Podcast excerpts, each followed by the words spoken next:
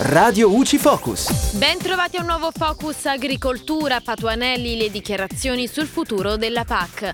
Il ministro per le politiche agricole e forestali Stefano Patuanelli, intervenendo al summit internazionale organizzato a Verona da Fiera Agricola per celebrare i 60 anni della PAC, ha esposto alcune riflessioni proprio in merito alla politica agricola comune e al suo cambiamento negli anni.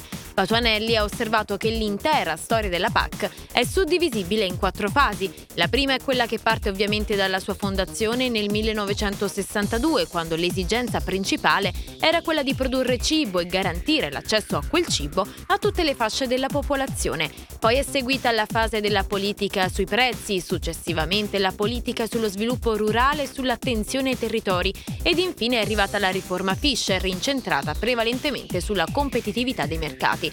Ma tornando al presente, il ministro sottolinea che il nuovo disegno di politica agricola comune deve rappresentare un ritorno ad alcuni elementi protettivi. Innanzitutto la necessità di produrre cibo e garantire la sicurezza alimentare a tutte le popolazioni europee, ma occorre anche pensare a nuove misure che siano in grado non solo di rispettare l'ambiente, ma anche di diminuire gli impatti ambientali e il consumo di fonti non rinnovabili. E da Giulia Cassone è tutto, al prossimo Focus. Radio UCI.